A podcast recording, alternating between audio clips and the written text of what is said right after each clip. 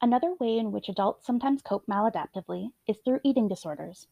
With eating disorders in general, an estimated 15% of females and 8% of males have clinically significant behaviors. There is some gender difference in array of behaviors, with women exhibiting more regular binge eating and self induced vomiting than men, regular fasting, and regular laxative misuse. For most age groups sampled, women have worse eating disorder psychopathology than males, though Smith et al.'s study in 2020 did not include those aged 50 to 64 and found the effect to disappear beyond the age of 65. Another study found that of eating disorders in Canada, people experience bulimia the most, then anorexia. Henriksen et al. found that age had little effect on symptomatology or mental health outcomes, though what few effects were significant favored the experience of eating disorders improving with age. Ergo, there is weak but growing evidence that experience of eating disorders gets better with age. Unfortunately, due to the fact that these results are based on cross sectional data, it is impossible at this time to parse whether these are age or cohort effects. The consideration of eating disorders in adults encourages us to remember that all nursing is family nursing. The psychopathology in eating disorders of depression and anxiety are well combated